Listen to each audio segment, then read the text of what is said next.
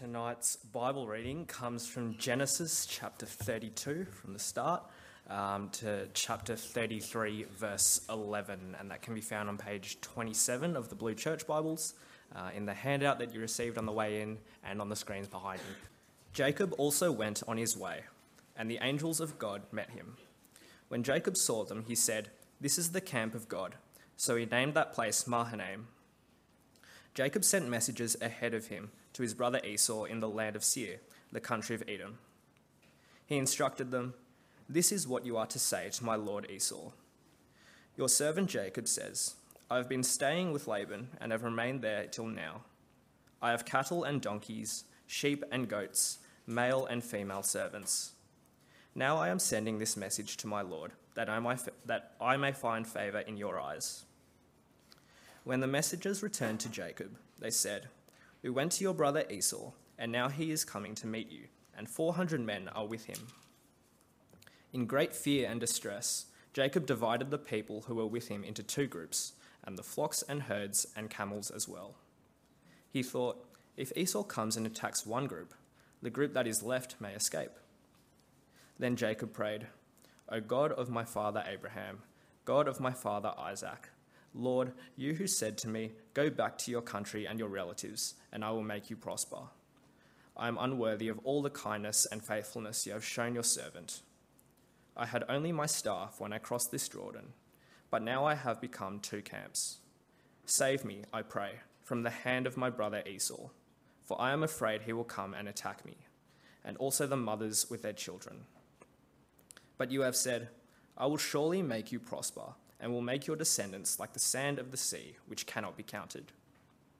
He spent the night there, and from what he had with him, he selected a gift for his brother Esau 200 female goats and 20 male goats, 200 ewes and 20 rams, 30 female camels with their young, 40 cows and 10 bulls, and 20 female donkeys and 10 male donkeys. He put them in the care of his servants, each herd by itself and said to his servants, Go ahead of me and keep some space between the herds. He instructed the one in the lead When my brother Esau meets you and asks, Who do you belong to, and where are you going, and who owns all these animals in front of you? Then you are to say, They belong to your servant Jacob. They are a gift sent to my lord Esau, and he is coming behind us. He also instructed the second, the third, and all the others who followed the herds you are to say the same thing to Esau when you meet him. And be sure to say, Your servant Jacob is coming behind us. For he thought, I will pacify him with these gifts I am sending on ahead. Later, when I see him, perhaps he will receive me. So Jacob's gifts went on ahead of him, but he himself spent the night in the camp. That night, Jacob got up and took his two wives, his two female servants, and his eleven sons and crossed the ford of the Jabbok. After he had sent them across the stream, he sent over all his possessions. So Jacob was left alone, and a man wrestled with him till daybreak. When the man saw that he could not over- overpower him, he touched the socket of Jacob's hip, so that his hip was wrenched as he wrestled with the man. Then the man said, Let me go, for it is daybreak. But Jacob replied, I will not let you go unless you bless me. The man asked him, What is your name? Jacob, he answered. Then the man said, Your name will no longer be Jacob, but Israel, because you have struggled with God and with humans and have overcome. Jacob said, Please tell me your name. But he replied, Why do you ask my name? Then he blessed him there. So Jacob called the place Peniel, saying, It is because I saw God face to face, and yet my life was spared. The sun rose above him as he passed Peniel, and he was limping because of his hip. Therefore, to this day, the Israelites do not eat the tendon attached to the socket of the hip, because the socket of Jacob's hip was touched near the tendon. Jacob looked up, and there was Esau, coming with his four hundred men. So he divided the children among Leah, Rachel, and the two female servants. He put the female servants and their children in front, Leah and her children next and Rachel and Joseph in the rear. He himself went on ahead and bowed down to the ground seven times as he approached his brother. But Esau ran to meet Jacob and embraced him. He threw his arms around his neck and kissed him, and they wept. Then Esau looked up and saw the women and children. Who are these with you? he asked. Jacob answered, They are the children God has graciously given your servant. Then the female servants and their children approached and bowed down. Next, Leah and her children came and bowed down. Last of all came Joseph and Rachel, and they too bowed down. Esau asked, What's the meaning of all these flocks and herds I met? To find favor in your eyes, my lord, he said. But Esau said, I already have plenty, my brother. Keep what you have for yourself. No, please, said Jacob. If I have found favor in your eyes, accept this gift from me. For to see your face is like seeing the face of God, now that you have received me favorably. Please accept the present that was brought to you, for God has been gracious to me and I have all I need. And because Jacob insisted, Esau accepted it. Uh, keep your Bibles open. Genesis 32, we're going to be referring to that throughout. Uh, I'm going to pray for us. Uh, I'm going to start by reading from Romans 12 and then we'll pray. Romans 12, verse 1 and 2.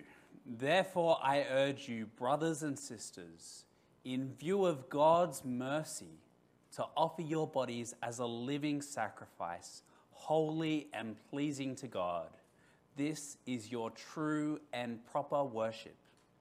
Do not conform to the pattern of this world, but be transformed by the renewing of your mind.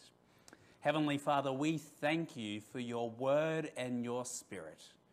We thank you that you work by your word and your spirit to shape and transform us into the likeness of Christ. We pray, Father, that you would help us to hear your word and that we would be changed as you work in us this evening. Amen. Uh, well, on the 23rd of May 2020, I stood up the front of a small chapel in Rouse Hill. Best man by my side, family in the room, and a camera with a bunch of people watching on a live stream. And at precisely 12:01, the doors at the back of the church opened up and Grace walked in in a big white dress. And you could say I got a little bit emotional. Uh, my best man says I cried like a baby, but he's not here, so we're going to say I got a little bit emotional. Uh, I remember thinking things like, Thank you, God. Uh, I do not deserve this. Yet, God, you are kind and you are good. It's actually really fitting because the word grace means gift, and that's exactly what my wife is. I don't deserve the blessing of marriage. God has graciously provided me with a wife in his good timing, and I'm incredibly thankful. But could you imagine for a moment with me that if Grace and I exchange our vows, exchange rings, and then she went back to her parents' house and I went to the house of guys that I was living with. Could you imagine if we held this great big ceremony? I took on the legal title of a married man, and then I walked out of the church as if nothing had just happened. It shouldn't happen in marriage, and yet sometimes that can happen in our relationship with God. Uh, once upon a time, we held this great big ceremony.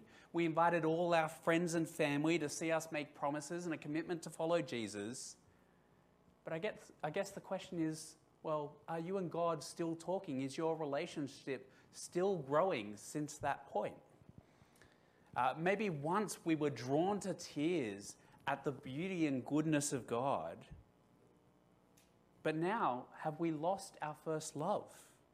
Have we become indifferent to the grace of God? Well, friends, if it should not be that way in marriage, how much more should it not be that way in our relationship with God? In 1738, George Whitefield, a key figure in the 18th century revival which swept across Britain and the US, uh, he arrived by boat in a port in Georgia. He'd traveled all the way from Oxford to Savannah, Georgia, as a missionary going to what they were then calling the New World. And as he got off the boat, he preached a sermon on Psalm 107. It had been a really perilous journey across the North Atlantic Sea. In fact, two of their crew had died, many of them had become sick, and they didn't even think they were going to make it to the other side. And so he preached this sermon and he said to them, Remember then the resolutions you made when you thought that God was about to take away your souls. And see that according to your promises, you show forth your thankfulness, not only with your lips, but in your lives. Some of us here tonight may have experienced a moment like this where we made promises to God. Uh, perhaps when you or someone you love dearly was sick. Maybe when life just felt like it was too much. You felt like you had done all you could do, and so you handed it over to God. And if you made a promise to God, well, friends, tonight is the night to make good on that promise. In fact, tonight, as we look at the story of Jacob, we come to what is the turning point in his life the transformation of Jacob into Israel. Uh, we've seen in previous weeks a, a deceptive, a sinful, and an opportunist. And yet tonight, that man is going to die, and Israel will be born. What we're going to see in God's word tonight is that Jacob is transformed by God's grace. The man who left his parents' house is not the man who returns. Not only is Jacob now a husband, a father, and he has many livestock, no, Jacob is renewed inwardly. He's transformed by God's grace inwardly. And the same is true for every genuine Christian. As we say in our ministry vision, we are a people transformed by His grace. The old has gone, the new has come. And so let me ask you this evening have you been transformed by God's grace? Has the grace of God changed your life, your very identity, so that you're not the same person that you used to be? Uh, even if you grew up in a Christian family, could you say that the grace of God has not been without effect in your life? Have you been transformed by God's grace? Because what we're going to see tonight is that Jacob's story is our story. As we follow Jacob in Genesis 32 and 33, we're going to see that God enlightens his mind, humbles his heart, and transforms his life. And so the question for you is have you been enlightened by grace, humbled by grace, and transformed by the grace of God? Uh, come with me first to have you been enlightened by grace? Uh, in chapter 32, we come to Jacob just after he's left his father in law Laban, and he's on his way back to the homeland. In fact, in Genesis 31, verse 3, we saw that he was told by God, Go back to the land of your fathers and to your relatives, and I will be with you. And so we come to Jacob in chapter 32, and we see that as he goes on his way, he is met by the angels of God. Now, we're not told how many angels there were, but what we are told is that he called this place Mahanaim, which means two camps. There was Jacob's camp and the camp of angels. And I don't know what you think about when you think about camping. Uh, I think of going bush with a few mates. Maybe you go camping with your family. But in Jacob's day, camping was not that kind of camping. Camping was what armies did as they moved across the land. And so I think what Jacob encounters here in the first two verses of Genesis 32 is an army of angels showing him that God is with him and that God will bless him. I wonder if it was like those angels that came to the shepherds on the night that they were waiting in the field on the birth of Jesus. We hear that there was one angel, and then suddenly a great company of heavenly hosts appeared with the angel, praising God and saying, Glory to God in the highest heaven, and peace on earth to those on whom his favor rests. I'm sure that seeing one or two angels would have been enough. And yet, I reckon that here God sends an army, a great company of heavenly hosts, to remind him that God is on his side. And I think that's why in verse 3 you see that Esau then draws up the carriage and he sends a message to his brother Esau. You see this message that he gives his messengers. He says, Your servant Jacob says, I've been staying with Laban and have remained there till now. I have cattle and donkeys, sheep and goats, male and female servants. And now I am sending this message to my Lord that I might find favor in your eyes. As Tim pointed out for us in the start, the last time these two brothers were together, Esau wanted to kill Jacob. Uh, Genesis 27, verse 41, we hear that Esau held a grudge against Jacob because of the blessing that his father had given him. And so he said to himself, The days of mourning for my father are near. Then I will kill my brother. Since then, Jacob has fled north to his uncle Laban. Over 20 years have passed, and Jacob has no idea if his father is still alive. And so he sends word to Esau that he's coming back home. Which you might think is a good idea, right? Just kind of testing the waters before you come back to the family home. But here's the crazy thing it was not geographically necessary for Jacob to send this message. Uh, you'll see here that Jacob was up in Paddan Aram and he was coming back into Canaan. And yet his brother was down in Seir. In other words, he wasn't on the way. It wasn't as if he was going to bump into him. No, he intentionally set word to his brother because he was done with running from his past. He was ready to take responsibility for what he had done. You, you would know that Jacob was a deceiver and that he cheated his brother, that he did wrong. And in fact, for the last 20 years, as he lived with Laban, Jacob was the one who was deceived and mistreated. It was Laban who stole and cheated Jacob.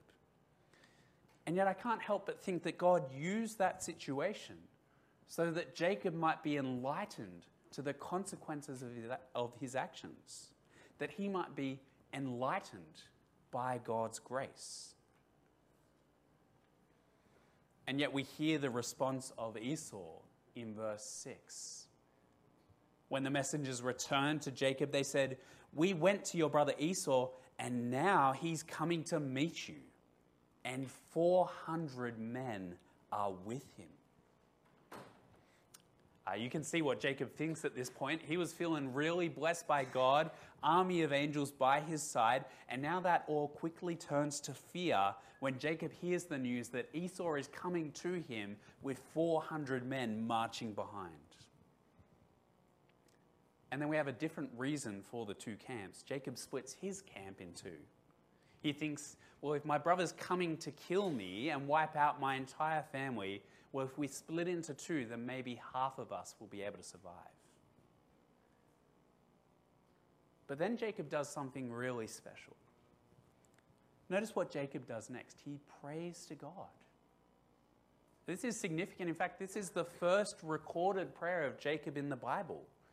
And see what he prays. He says, O God of my father Abraham, God of my father Isaac, Lord, you who said to me, Go back to your country and your relatives, and I will make you prosper. I am unworthy of all the kindness and faithfulness that you've shown your servant. I have only my staff when I crossed this Jordan, but now I have become two camps. Save me, I pray, from the hand of my brother Esau, for I am afraid that he will come and attack me, and also the mothers with their children. But you have said, I will surely make you prosper and will make your descendants like the sand of the sea, which cannot be counted. See, up until now, Jacob had always relied on his wit and his sharp mind to get the upper hand in situations. Remember how he deceived his brother? And yet, now in this prayer, you see that he realizes that it was never him. It was never his sharpness that led to success. It was always God's kindness and faithfulness in blessing him. And so he prepares a gift. He sends a gift to his brother Esau 550 animals. Okay, that's a lot of animals, just in case you're wondering. It wouldn't fit in my backyard. Uh, and you'll actually see that most of them are female animals and there's a few males. In other words, this is no measly sourdough starter kit. Okay, this is a kingdom starter kit because with these animals, Esau is going to be able to grow into a great big nation. In other words, Jacob is paying back the blessing that he tried to steal. He's sending a gift to pacify his brother because he realizes that he's done wrong. That's the change that we see in Jacob. His eyes are enlightened and he sees just what he's done. But my question for you tonight is Have you been enlightened by God's grace? Do you know who God is and who you are? Uh, God's word shows us that since the creation of the world, God's invisible qualities, his eternal power and divine nature, have been on display for us all so that we are without excuse. All of us can go outside tonight and look up at the stars. Or we could go to the beach on the weekend and see the endless rolling of waves, which all demonstrate to us God's incredible power and divine nature. And yet, so often, we do not worship Him as that. So often, we exchange God's glory for our own. So often, we try and hold on to the power of our own lives rather than letting God have it. We want to be the captain of our own soul. And, friends, there is no gift that you can offer to pacify God for trying to rob him of his eternal glory. There is nothing you could do like Jacob, hoping perhaps he will receive me. There is no gift you can offer except the gift which he has given. Romans 8 tells us this. It says, What then shall we say in response to these things? If God is for us, who can be against us? He who did not spare his own son, but gave him up for us all how will he not also, along with him, graciously give us all things? Friends, if you are in Christ, you are a new creation. The old is gone and the new has come. And as we see in Romans 8, nothing can separate us from the love of God because Jesus offered himself for us. Friends, have you been enlightened by grace so that you take hold of that gift that God has given us? Because God enlightened Jacob's mind, and secondly, he humbled his heart. Uh, come with me now to verse 24, where Jacob wrestles with God. Uh, now, can I say that this is certainly one of the more peculiar parts of Scripture? Uh, this week in staff meeting, as we were chatting about it, a lot of the staff team were thinking to themselves and going, I don't think I've ever heard a sermon on this part of God's word. And as I was reflecting on this, uh, that this week, I realized I don't think I have either. And yet, all scripture is God breathed, even the harder parts. And so we need to let God's word speak to our hearts. And this part of God's word is no different. But I'm sure that you're wondering, like me, well, why is it that God seems to pick a fight with Jacob in the middle of the night? That's a bit weird, right? Or maybe you're wondering even more so, why is it that God seems to lose that fight? That's weird, right? I mean, Jacob was a strong guy. Uh, you might remember a couple of weeks ago when he came to the well and Rebecca was there. There was a great big stone over the top of the well, and Jacob just lifted the stone off the well as Rebecca was watching. Uh, if he was packing up chairs at the back of church tonight, all us guys would be standing by and feeling embarrassed. He was a strong guy. And yet, that was many years ago. Uh, since then, he has got married, had 12 kids. Uh, he's also um, aged a fair bit. We estimate that he was somewhere between 60 and 90 years old when this event happened here. And so it's pretty confusing that Jacob could wrestle with God and still win. See, what it is is, well, it's not a matter of Jacob's physical strength. It can't be that, can it? In fact, you even see there that in Genesis 32, God simply touches his hip and it's wrenched from its socket. Jacob is no match for God physically. But here's what's going on. Uh, J.I. Packer, in his book Knowing God, explains it beautifully.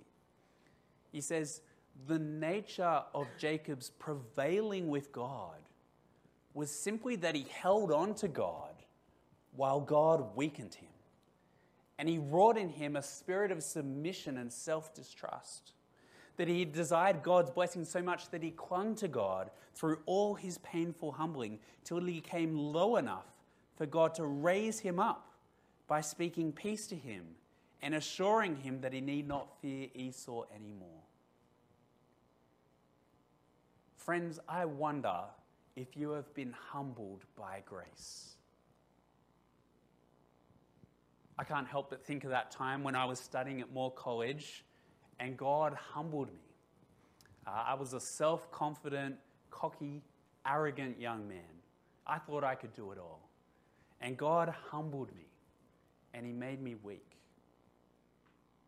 He reminded me that His grace is sufficient in my weakness, and that if I will boast, I will boast in the cross of Christ. I know that for some of you right now, God is wrestling with you. He's casting off your self sufficiency and your pride so that you might be humbled by grace. John Calvin speaks of wrestling with God like this. He says, He both fights against us and for us. While He assails us on one hand, He defends us with the other. He fights against us with His left hand and for us with his right hand. For while he lightly opposes us, he supplies invincible strength whereby we overcome. Friends, God humbles us so that by his grace we might overcome. God enlightened Jacob's mind, humbled his heart, and now finally transformed his life uh, Jacob has just been assured that God's blessing will continue. And so, as the sun rises on a brand new day, Jacob approaches his brother Esau. That's a really incredible thing. Remember Jacob, the survivalist, the one who would do whatever it takes to get the upper hand? Well, have a look at verse 3 of chapter 33. As Esau comes to him with 400 men marching behind him, Jacob steps out in front of his family and he walks towards his brother. He courageously puts himself between the approaching army and his wife and children. And then Jacob bows to the ground seven times. Not only has he treated Esau like a king with those gifts, now he approaches him like a king.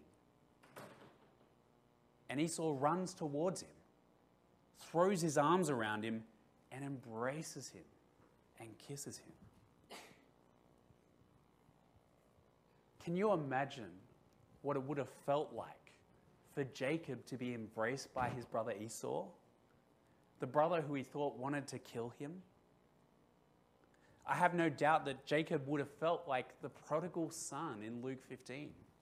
Do you remember the prodigal son? On his way towards the father, he was rehearsing this speech in his head. He was ready to say, Father, I have sinned against heaven and against you. I am no longer worthy to be called your son. And yet, while he was still a long way off, his father was filled with compassion for him. He ran to his son, threw his arms around him, and kissed him. Oh, the relief that Jacob would have felt that before he even got a word out to Esau, he was wrapped up in his warm embrace. And then we see the transformation. Esau asks him, Who are these that are with you? And Jacob answers in verse 5 These are the children that God has graciously given your servant. Just like Jacob prayed in the last chapter, he acknowledges that all that he has does not come from his own strength, but from God, who has graciously blessed him. Jacob is truly a transformed man. We see that his cowardice is turned to courage, his pride to humility. And Jacob, the deceiver, becomes a true Israelite in whom there is no deceit. What he has taken, he returns. What he has cheated, he willingly pays back because Jacob is transformed by God's grace. That's Jacob's story. But what about your story? Have you been transformed by God's grace? Has God enlightened your mind? Do you see who God is and who you are in light of that? Have you cast off your self sufficiency and entrusted your soul to the God of sovereign grace? Has God humbled your heart? Shown you that it's not your own strength and wit by which you succeed, it is His gracious blessing. Has He weakened you so that you might know that He is strong? Has He transformed your life? See, it would be a disaster if we left church tonight and went on our merry way as if nothing has happened, as if we hadn't just heard God speak to us by His word. Because we've seen tonight in God's word that He transforms people by His grace. And so, what impact will God's word have in your life tonight? What impact will it have in your life this week or this month or for the rest of this year? Friends, make no mistake, if you have been transformed by God, you will still struggle with sin. Uh, we know that Jacob is a changed man, but even in the way that he arranges his family, he still shows favoritism, putting his favorite son and wife at the back. In fact, next week, we're going to meet Joseph and see Jacob's favoritism continue. This side of heaven, you will not be perfect. You will need to continue to wage war with sin. And yet, God saves us by His grace. He takes us as we are, messy, just like Jacob. But He does not leave us as we are, He transforms us by His grace. So let's pray. Let's pray that God would continue that work that He's begun, that He would continue to transform us by His grace. Heavenly Father, we give you great thanks for your grace and your mercy and your kindness to Jacob. That whilst he was still a sinner, you entered his life, that you saved him and you blessed him. And we thank you, Father, for the way that you transformed him by your Spirit. We pray, Father, that you would shape and transform us. That as we continue to hear your word and as your Spirit works in our hearts, that you would enlighten our minds, that you would reshape our hearts so that we would be transformed by you and that we would give you glory in all that we do. In Jesus' name we pray. Amen.